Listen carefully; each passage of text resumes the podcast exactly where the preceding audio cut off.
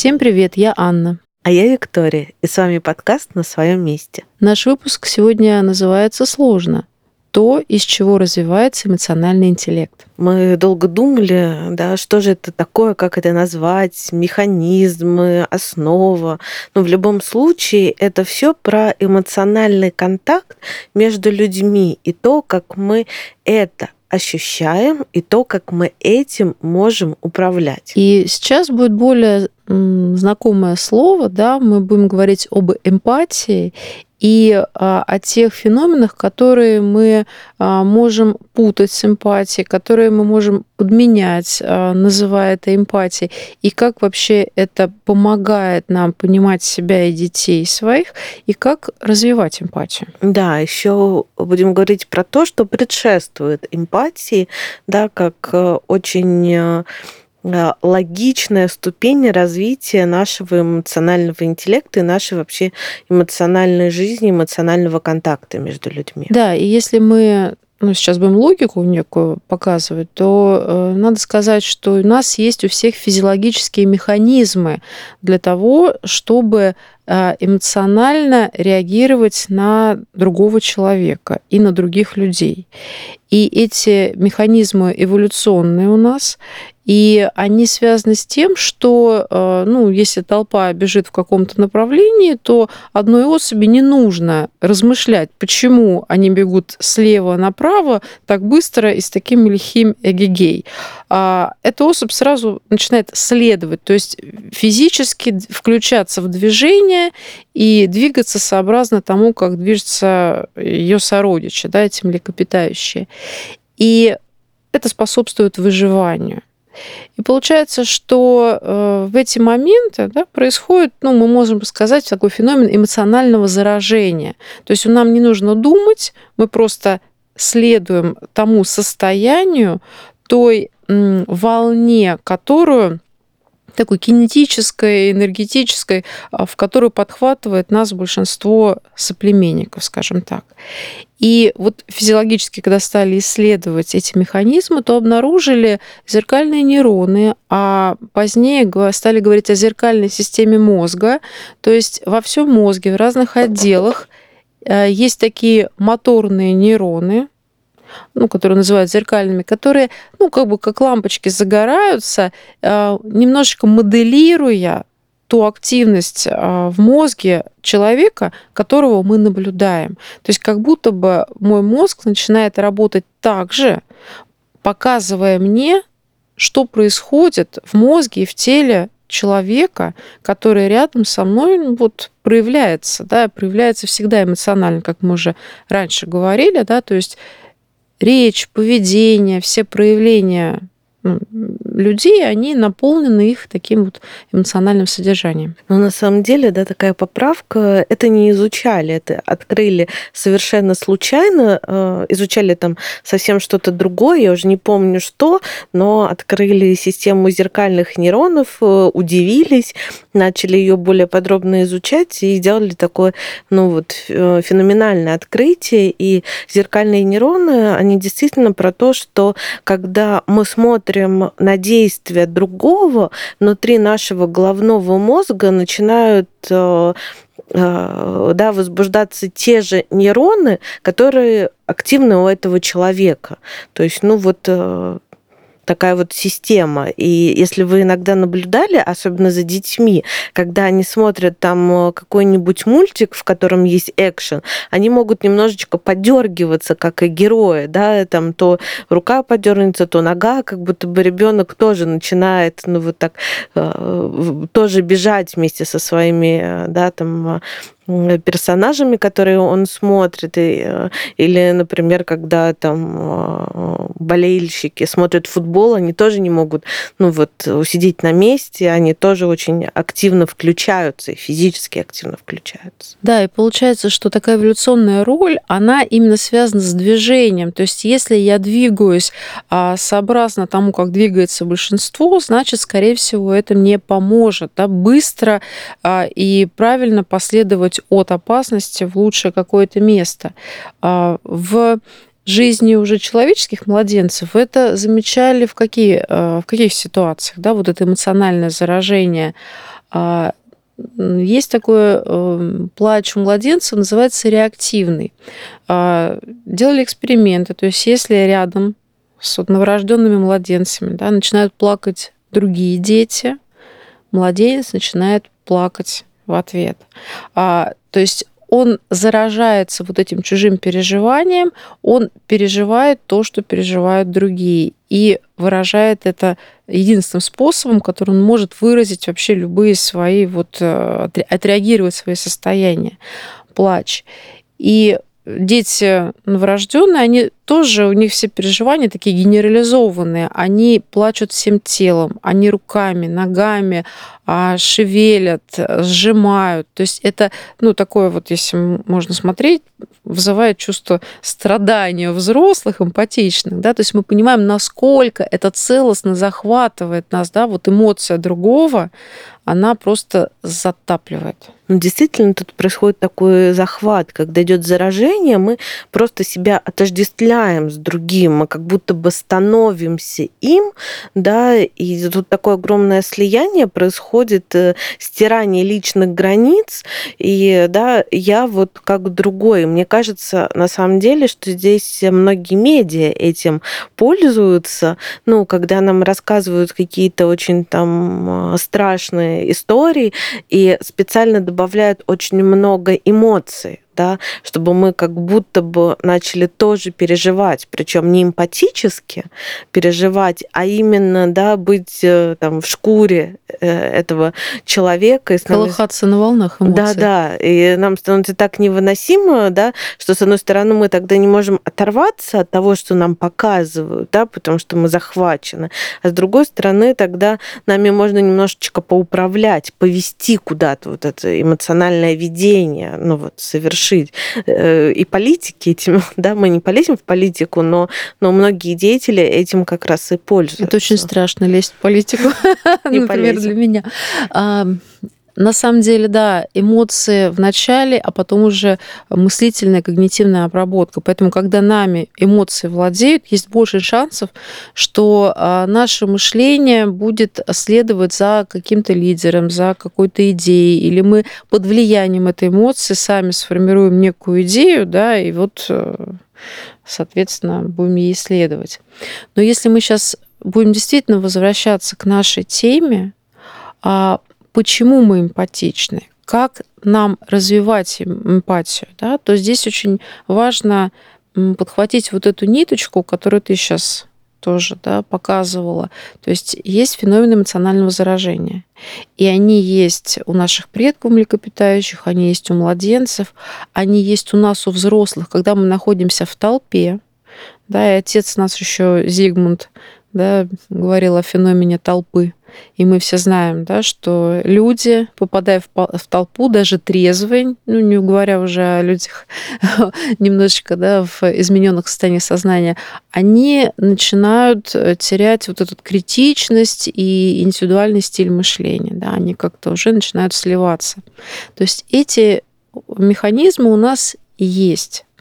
Но мы сейчас говорим о том, что отдельный человек, когда он осознает свои границы, он может э, ну, не всегда соглашаться с вот этой тенденцией к слиянию, да, а часто даже в принципе, и не следовать, да, осознавая, что в своих границах он испытывает свои внутренние переживания, а все остальные люди испытывают некие свои содержания эмоциональные, да, которые которые можно как-то познавать, а можно, в общем-то, и не познавать. Ну, получается, что эмпатия, да, это вообще более зрелый такой механизм, который позволяет, ну вот э, увидеть и почувствовать, что да, переживает другой человек, но при этом не отождествляться, не сливаться с его эмоциями. Да.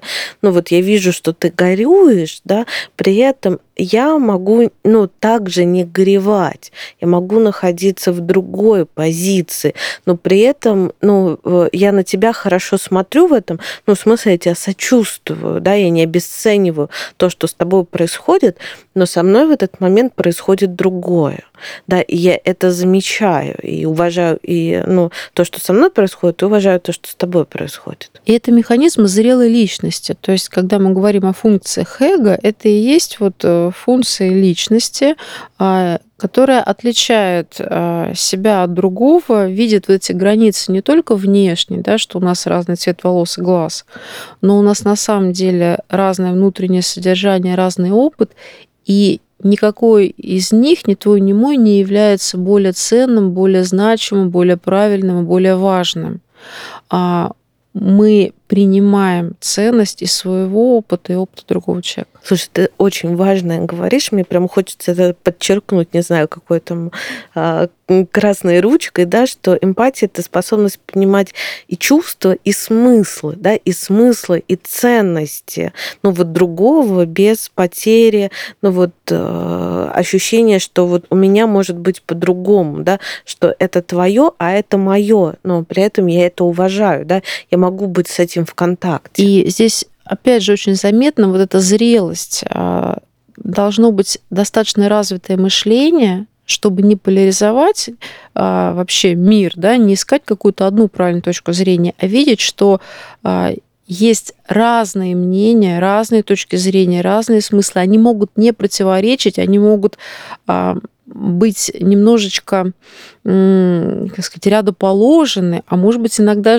даже не совсем рядом, да, но нужно найти больший контекст и э, понять, почему такие разные смыслы идей могут быть у людей, которые, казалось бы, да, вот обладают двумя руками, двумя ногами и даже в одной стране выросли. Слушай, ну хочется э, чуть-чуть приземлить в жизнь то, что мы говорим, да, и, например, если обращаться к родительству, ну, и детству, то эмпатически, переж... ну, э, эмпатически быть рядом с ребенком это действительно уважать то, что с ним происходит, даже если мне кажется, что это фигня.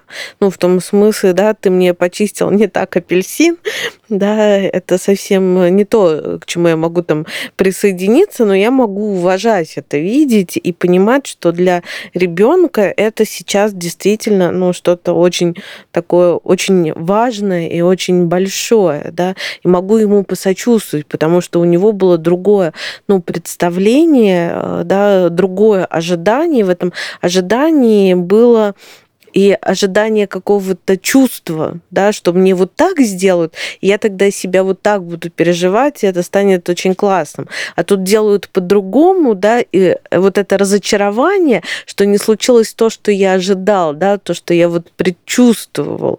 И тогда я вот Э, сваливаюсь. Я не контролирую этот мир. Да, я не контролирую, ну, я не контролирую этот мир, а еще мир, э, да, но не случилось того, что я очень хотел, да, то, во что я уже мог чуть-чуть уже, уже вот вот оно, оно раз и обломалось, да, там, ну и вот все.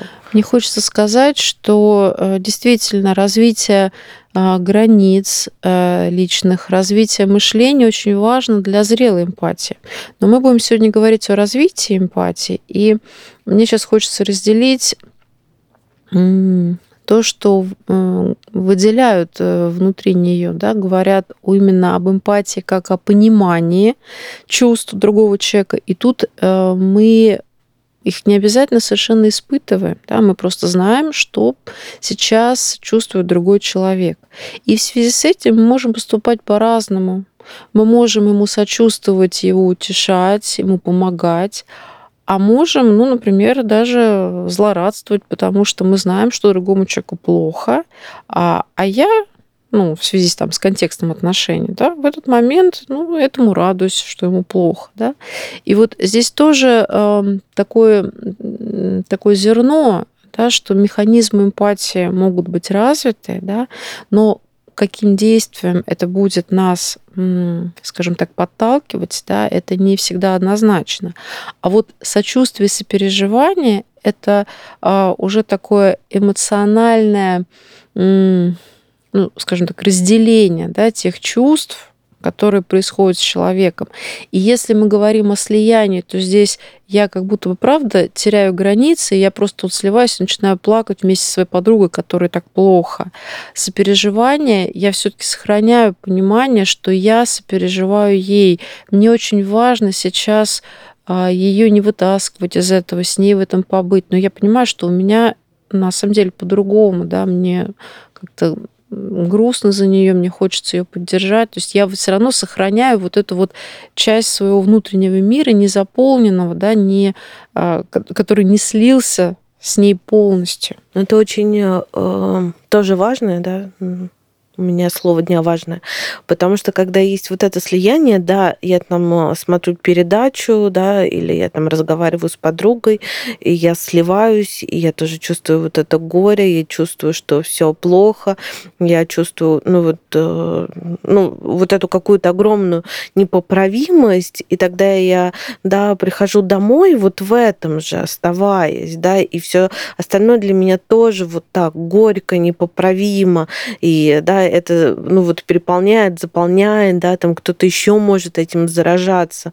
И это очень влияет на мою жизнь, и в этом как раз э, бывает, что люди либо очень как раз сливаются, да, такие отношения симбиотические происходят, либо я знаю такие случаи, ну вот э, часто клиенты приносят э, это на консультацию, что говорят, что вот моего там друга, подруги так все плохо, я чувствую, для меня это тоже, я понимаю, у меня становится непереносимо, я очень хочу помочь, но в следующий раз я не хочу идти с ним на встречу. Потому что, да, мне непонятно, как с этим обходиться. Я не могу ему помочь. Ну, в реальности я готов, но не могу, потому что в ситуации невозможно помочь. Но и быть рядом с ним мне непереносимо. И тогда это огромный еще и конфликт внутри может возникать. Да, мне хотелось тоже к этому сейчас перейти. Здорово, что ты так это связала. А, мы все очень отличаемся по своей ну, типологии, по свойствам нервной системы по чувствительности, да, и поскольку физиологически вот эти механизмы а, к пониманию того, что есть а, сейчас, что происходит сейчас с другим у нас есть, а, нам сложно вообще предсказать, насколько другой человек сейчас вот, да, переживает то, что со мной. И есть люди, которые так сильно, ну, да, их нервная система так сильно активируется тем, что происходит с другим, что они испытывают еще собственные эмоции а, раздражения, а, удрученности, какое-то снижение энергии, ну, то есть какие-то свои неприятные состояния, и это накапливается, поскольку, ну, это сложно назвать, потому что когда это все много, это назвать нельзя, это отделить нельзя, да, я тогда начинаю другого человека успокаивать, по большому счету, не для того, чтобы его успокоить, чтобы ему помочь, а чтобы снизить свое внутреннее напряжение, вот этот вот комок своих чувств уменьшить. И ну, тогда я начинаю понимать, что, в общем-то, я не хороший человек, да, я эгоистически поступаю. Я тут вот такой добренький, просто потому что мне невыносимо рядом с ними. Слушай, я думаю, что этот механизм еще очень часто включается в детях, когда они видят переживания, ну вот, родителя, и они действительно заражаются им, да, им хочется что-то такое для родителей сделать, чтобы родителю стало лучше, потому что тогда им тоже может стать лучше, да, и тогда вот такая направленность, очень большая включенность в родителя, может и внутренние механизмы, ну вот, э, да, паттерны ребенка формировать, да, что я обязательно должен сделать маму счастливой, я должен обязательно порадовать маму, да, и чтобы я сам мог выдохнуть и уйти в свою жизнь. А потом во взрослом возрасте я просто, опять же, да, э, учусь ну, не учусь, я уже умею сливаться да, с другими, но вот этой границы мне сложно выстроить. Тогда либо я ухожу э, в слияние в отношениях, либо я предпочитаю вообще в отношения не вступать, чтобы не переживать вот этот ужас, да, что я должен ну, для другого много делать, менять его эмоциональное состояние. Либо я иду в профессию спасателя или помогателя, где профессионально границы держатся за счет роли, но я, э, да, вот испытываю да, то, что для меня очень ценно и значимо и знакомо. Но тут еще смотри, да, тогда если мы про профессиональное, помогательное, тут уже так очень логично э, можно вводить понятие переноса и контрпереноса. При, при том, что мне вот я сегодня, когда шла на выпуск, э, я думала о том, что на самом деле вот это состояние переноса очень часто, наверное, у родителей ну вот, включается в отношении детей. Ну, э, да, что такое э, перенос? Когда Э, что-то, какое-то поведение другого включает во мне чувства, но эти чувства не связаны именно с тем, что здесь и сейчас происходит, да, а связаны с какой-то, ну, старой моей историей, да, где было что-то схожее. И, например, ну, не знаю, ребенок э, сидит и ест неаккуратно, разливая суп, я на это смотрю, и я в бешенстве. Просто, причем не просто злюсь, а в бешенстве, что вот да, тут такое происходит. Это про мою историю, когда там, я не знаю, меня по рукам били, когда я тоже разливал суп, и тогда вот эти чувства поднимаются. И мне кажется, это перенос. Э, я права или нет? Да, конечно, мы переносим предыдущий значимый опыт в новые значимые отношения, делаем это регулярно.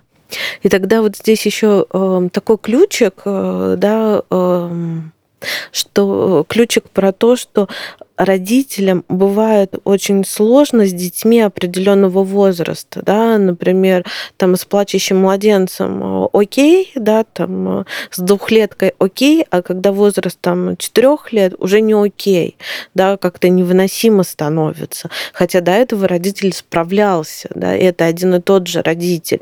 Но именно в этом возрасте что-то начинает происходить. Или там все, все, все хорошо, а вот только пошли в школу, и все, и понеслось, да, вот это невыносимо невыносимость бытия или там в подростковом возрасте. Ну вот когда не ты в подростковом, а когда твой ребенок в подростковом. То есть это тоже такие лакмусовые бумажечки о том, что меня это вот что-то в свое уносит, и я не могу с этим справляться, и оно вообще не про то, что происходит вот прям здесь и сейчас между мной и моим ребенком. Да, и нашим детям никогда не понятно, почему они вдруг своим поведением а, вызывают какую-то очень неясную реакцию родителя, ну, просто их поведение приглашает нас в наш тоннель прошлого, да, и этот классический вопрос, когда ну, приходит на консультацию по поводу ребенка и слушая, начинаешь чувствовать вот эти феномены и спрашиваешь, а что с вами происходило в этом возрасте, да, и как правило, да, как правило, там что-то происходило очень значимое для родителя.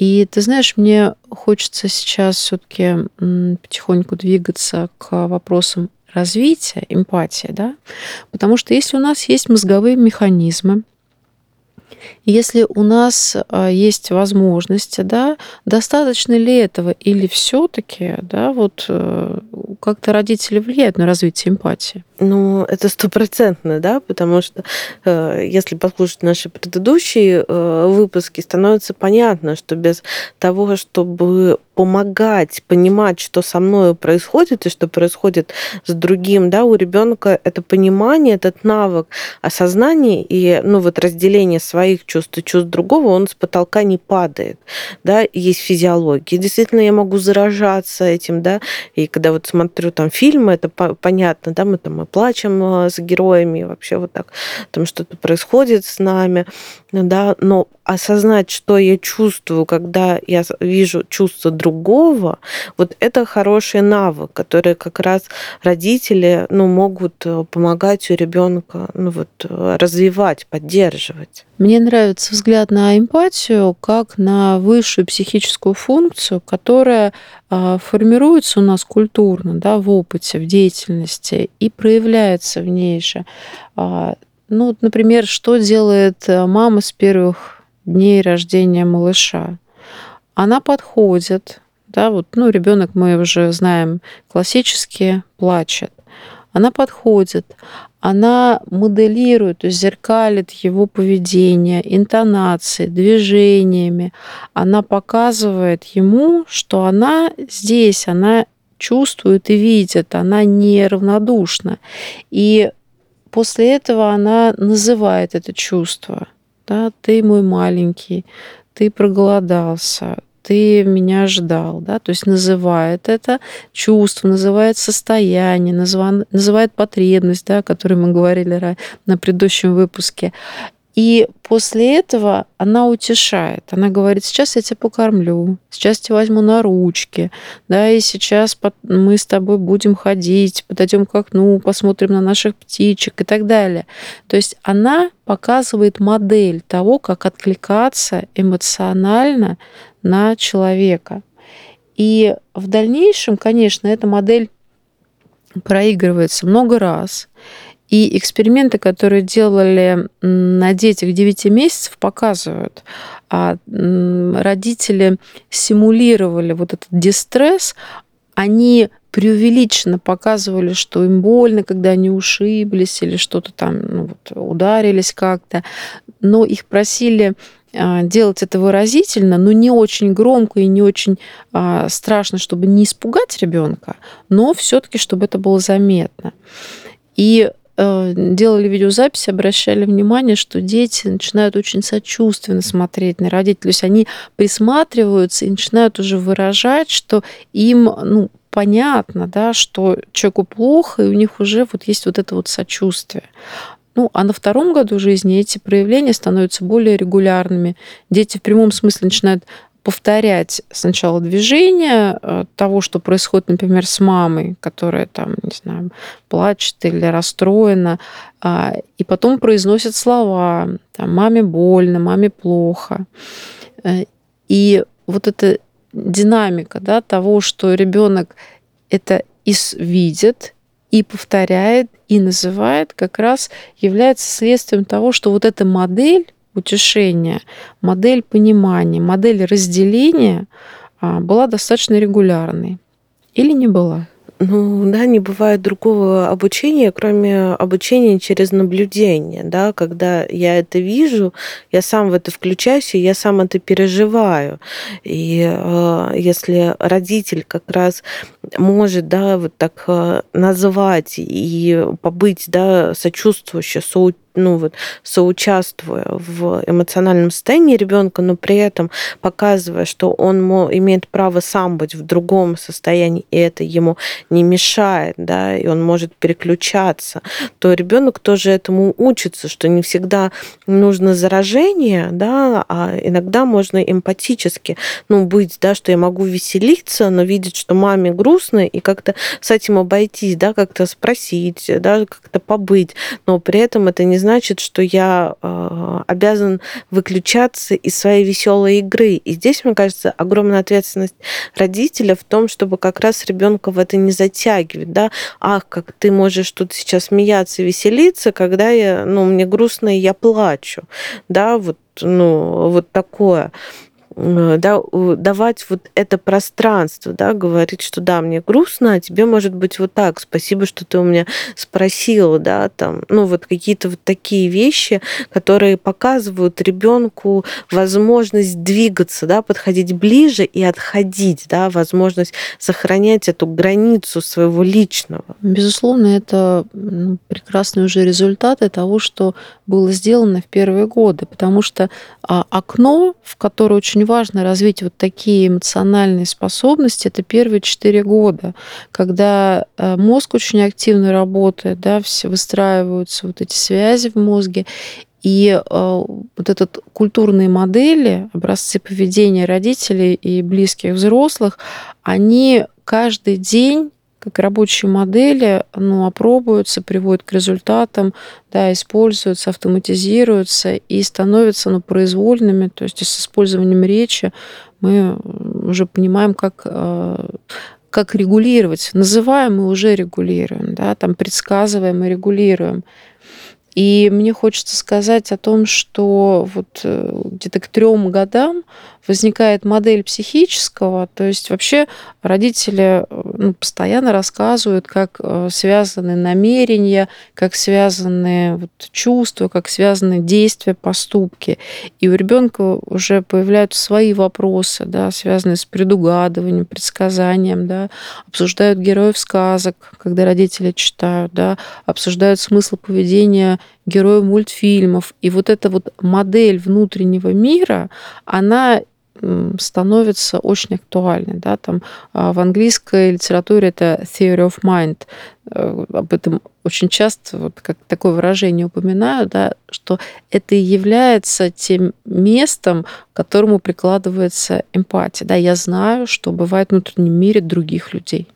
Ну да, э, действительно, вот такое а, да, хор- хорошее окно обучения там до четырех, но если этого не случилось, но это не значит, что нельзя доразвить на самом деле. Да? Наша психика очень подвижна, и детская психика тем более, особенно подвижный период подростковый, когда там очень большие гормональные сдвиги, да, и мы иногда замечаем, что ребенок вдруг, да, подросток становится как ребенок там трех-четырех лет себя ведет, потом куда-то еще перепрыгивает, и в такие моменты, да, это хорошая возможность подтянуть все, что было, да, не до вложено, скажем так, да. И, перепрошить. Да, перепрошить, да. а еще я не знаю, давай мы с тобой вот здесь э, порассуждаем. Я не знаю, какое слово тут подобрать, но бывает э, такой механизм, когда мы видим поведение другого, особенно ну вот ребенка, да, я вижу, э, что с ним происходит, как он себя ведет, и в этот момент у меня возникает какое-то чувство. И часто это чувство на самом деле очень схоже с тем, что чувствует сам ребенок в этом поведении, да, вот он там, ну, злится на самом деле, ну, разносит все, а я чувствую какую-то, ну, вот э, такую безысходность или грусть большую, когда на это смотрю. И э, если начать, ну, вот так очень аккуратно беседовать, то можно выявить, что ребенок, да, тоже в этот момент чувствовал именно грусть и безысходность, а вот это было скорее поведенческое такое отреагирование вот с этой злостью. То есть я часто могу, наблюдая за другим, поймать это чувство, ощущение, да, которое ну, выражает другое, но действиями, которые не очень а, про это чувство. Ты про резонанс? Ну, можно, да, назвать это резонансом.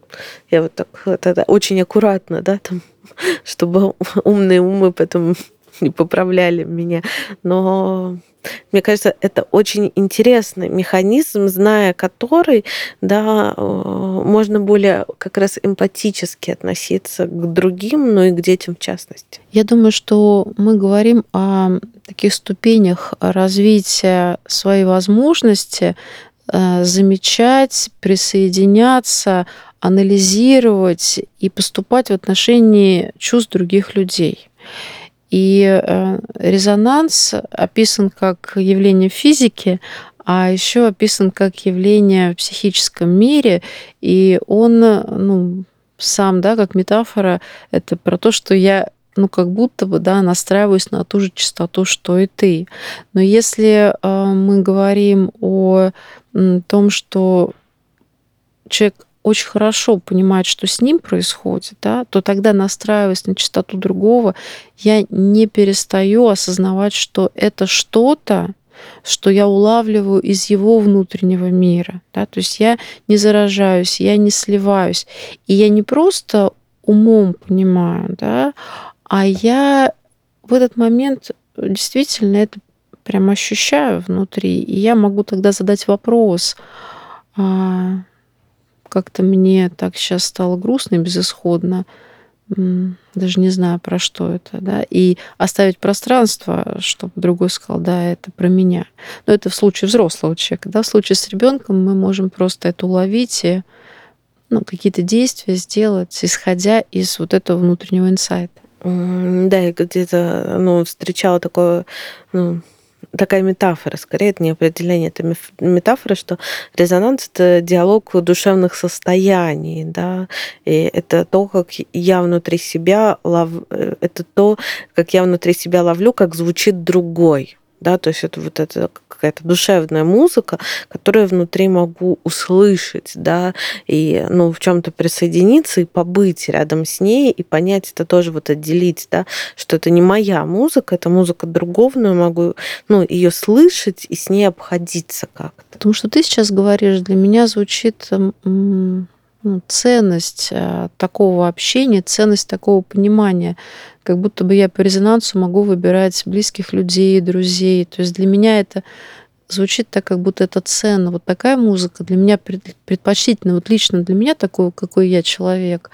И я тогда выбираю такие, не знаю, общества, такие сообщества, да, ситуации, в которых я могу так с людьми соединяться. Вот. Ты знаешь, есть еще одно слово, которое созвучно слову эмпатия. Мне кажется, тоже хочется ну, его упомянуть стоит. Симпатия. И мне понравилось э, такое сравнение, что симпатия — это такое слияние с человеком, ну, потому что он мне приглянулся, да, и я прям хочу его разделить во всем, да.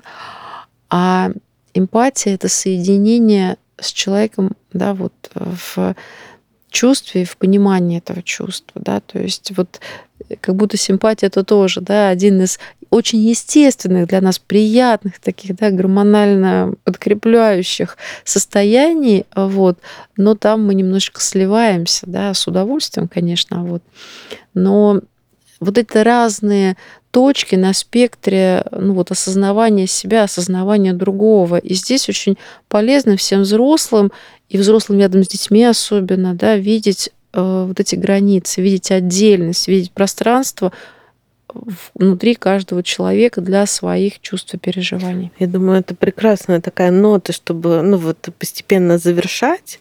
Хочется вот прям, да, вот такое вот состояние, да, не знаю, у меня сейчас, видимо, резонанс, да, вот такое состояние передать и э, тем, кто нас слушает, да, что когда вот я, да, такая-то кувшинка отдельная внутри меня жизнь, и другая кувшинка, да, которая плавает э, в пространстве, да, и мы можем приближаться, можем отдаляться, можем открываться, можем закрываться, и э, это все про меня, про мою эмоциональную жизнь, про другого, про его эмоциональную жизнь, и между нами тоже может что-то происходить. Красивая метафора. Мне кажется, что мы неоднократно говорили, что вода — это одна из стихий, которая отражает чувств, да, и учитывая, что мы как кувшинки плаваем в общем океане чувств, да, и поэтому резонанс, да, это очень естественная метафора, да, то, что эти волны существуют, мы их улавливаем. Мы действительно завершаем, но мне хочется еще несколько моментов сказать, на мой взгляд, таких важных. Действительно, развивается возможность э, понимать свои чувства. А у детей она развивается, потому что родители называли эти чувства, да, говорили там, ты сейчас испугался, ты сейчас э, недоволен, ты сейчас э, обиделся, ты там злишься и, и так далее. И дети все лучше узнают себя, но они не могут узнавать и называть то, что они не прожили. Поэтому от взрослых очень многое зависит. Да? Мы устаем, нам не хочется перегружаться, и поэтому мы можем ребенка переключать, но если мы не даем ребенку полноценно прожить свое чувство, у него не будет вот внутри того материала, который мы просто потом назовем, или а, мы потом будем ждать, чтобы он посочувствовал нам, или брату, или сестре, когда тот расстроен, огорчен, а, да, а у него не будет внутреннего материала, понимания, как это чувствуется, да, что это такое, да, и почему это так серьезно и важно. Поэтому большая такая внутренняя работа, труд родителей — это позволять, выдерживать детям переживать свои чувства. И даже если вы не, их полностью не проживаете сами, да, называть, оставаться рядом, искать пути э, помощи детям, да, чтобы у них была своя эмоциональная библиотека. И тогда они будут очень хорошо подготовлены к контактам ну, в саду, в школе и дальнейшей жизни на самом деле.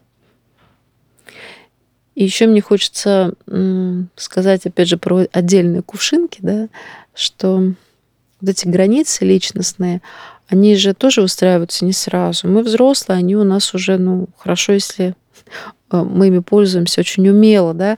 У детей все-таки они формируются, и, ну, там, к трем годам, да, такое первое заметное кольцо, да, возникает вот этих вот слова я начинаю это использовать местоимение дети. Но вот сам механизм децентрации в мышлении в районе 6-7 лет он достаточно заметен.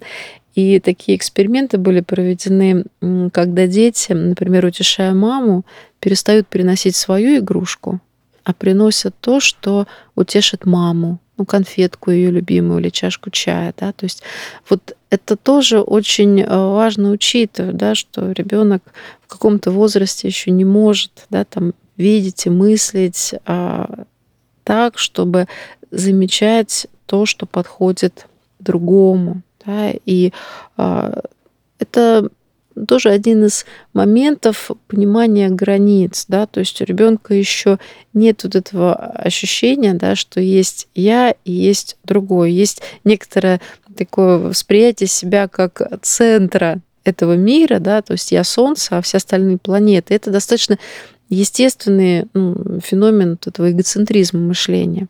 Вот, поэтому а, там в 3-5 лет стыдить ребенка за то, что он как-то там, да, недостаточно что-то прочувствовал, заметил относительно другому, э, ну, просто нелогично даже с точки э, зрения его возможностей. Ну, слушай, я сейчас, да, слушайте, я поняла, что не бывает да, других границ, кроме эмоциональных.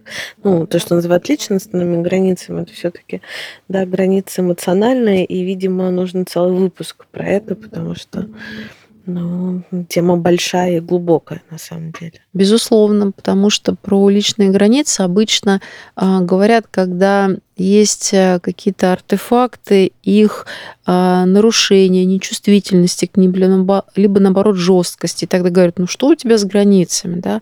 А ведь это искусство а, их формировать так, чтобы они были функциональными, гибкими. Вот я думаю, да, хорошая тема для следующих выпусков. Ну что, на самом деле хочется, э, завершая, сказать, что а, мы можем понимать то, что происходит с другим человеком, как нам кажется, но узнаем об этом мы, а, если мы проявим это в действии. То есть, если мне кажется, что человек рядом со мной волнуется, и ну, ему будет немножко легче от моей поддержки, но не от слов, да, я могу понять, что сейчас кажется, если я стаканчик воды принесу подруге перед выступлением, ей будет как-то приятнее, даже если она пить не будет, как-то вот, да, такая прям зримая ощутимая поддержка. Я это делаю, и она говорит, ой, спасибо. Я понимаю, что я ну, как-то правильно, да, это поняла, что с ней. А может быть, это и не так. Она говорит, слушай, я не пью в такие моменты, у меня все это пересыхает. И вот это стоит того, чтобы приобретать этот опыт. Нам действительно, ну, по сути, надо действовать, чтобы проверять, насколько мы хорошо понимаем других людей. Да? Поэтому я предлагаю подумать о том, чтобы свои догадки, свои мысли о том, что происходит с другим человеком, да, вот эти свои продукты эмпатии, притворять в жизнь так ее совершенствовать. Отличное предложение, да, такой этот э, лайфхак, да, когда эмпатически видишь другого и включается сочувствие, сопереживание, можно использовать очень прекрасный вопрос, который звучит так. Что я сейчас могу для тебя сделать? Да, и тогда этот вопрос действительно он где-то на границе, да, и он показывает, что я вижу, я, ну вот, готов, да, для тебя здесь быть, да, если ты мне дашь об этом сигнал, я обязательно в это включусь. Да, и тогда все а, вот эти вот наши структуры, да, и когнитивные понимания, и эмоциональные, сопереживания и деятельные, да, что я готова для тебя сделать, они сходятся в одной точке, да.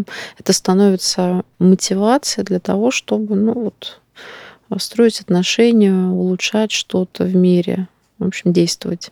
Ну что, заканчиваем, а то мы сейчас пойдем на новый виток, на новый выпуск. Да? Спасибо вам, что вы были с нами до конца. Да, ждем ваших комментариев, вопросов. И еще раз приглашаю вас э, сейчас переместиться в нашу вторую практическую часть на Boosty, где мы как раз будем говорить, как уже точно можно развить эмпатию и понять, что происходит со мной, и предположить, что происходит с другим.